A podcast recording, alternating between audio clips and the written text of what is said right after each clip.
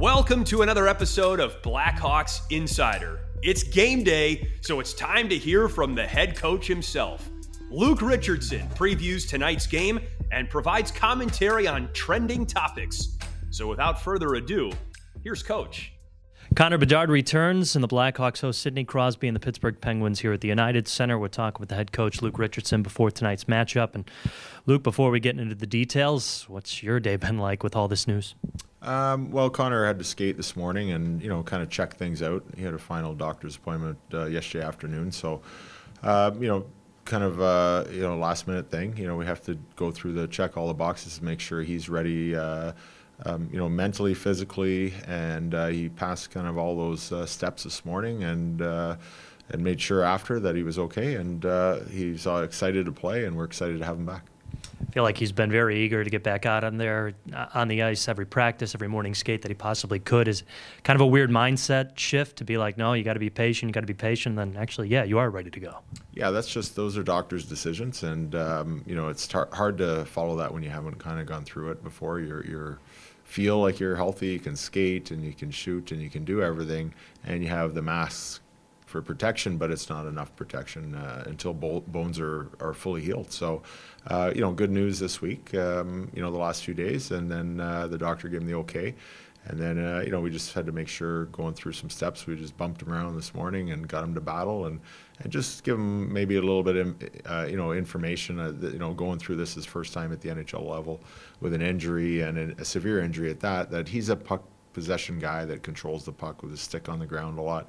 He's got to learn to protect himself a little bit, just like the hit that he got, and keep his arms up and his stick up, and make sure that he doesn't get vulnerable in a position like that, because he's a guy that creates a lot of attention out there, and people play him close. So we got to make sure that he's fully aware that the league ramps up this time of the year and it's fast.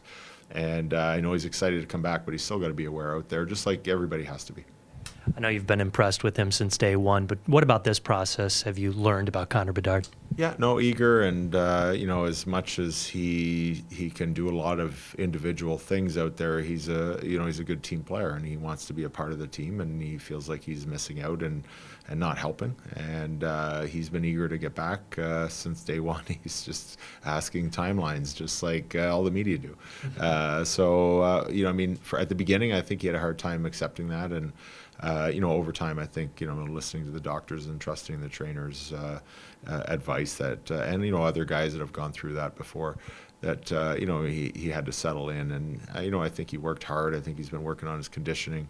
I think that's a good thing at this time of the year, because he's going to need it coming back. There's been so much talk about how much this team is missing some offensive talent right now. And overall, the team's been playing some solid, structured hockey for the most part.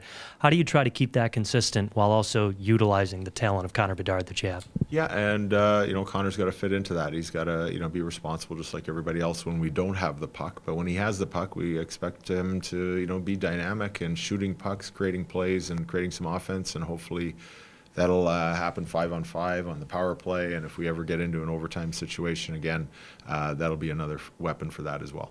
I know you've been a little critical of your team and their starts over the past couple of games. Does something like this kind of give a jolt for the whole team? I think so, and I think the game itself, like the Crosby effect on the other side as well. We felt that buzz the first game of the year in Pittsburgh, so we're expecting that tonight at home.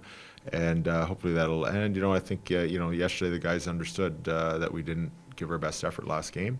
And it cost us. So, they had a good, solid practice. They're zipping pucks, shooting pucks. They're executing, and that's what we didn't do great, especially in the first period of that game against Vancouver. So we expect that tonight. Speaking of the Pittsburgh Penguins, you've had some pretty significant games against them, the past few times matching up against them, and a couple of big wins. Is that something you remind this team of? Well, I think, they're going to be ready for us now. I'm sure they maybe we're ready, or maybe weren't, or took us a little lightly the last two games, but I'm sure that they realize that, we play them well, and we have to do it again tonight. It's game by game. We have to start out properly, and I think that's what we did the last two games and continued all the way through. And that's what was frustrating for Pittsburgh to play against. I thought we were in their face and we gave them no room. And they have talented players, obviously. And, you know, we kind of took their ice away. So we have to do it again here tonight in our building, right from the drop of the puck. Luke, thanks for doing this. Have fun tonight. Thank you. That does it for another episode of Blackhawks Insider. Be sure to subscribe on Apple Podcasts, Spotify, or YouTube. And tune back in every time your Chicago Blackhawks lace up. And thanks to Southside Jake for the tracks on this podcast. You can also find him on Spotify, so be sure to give him a follow.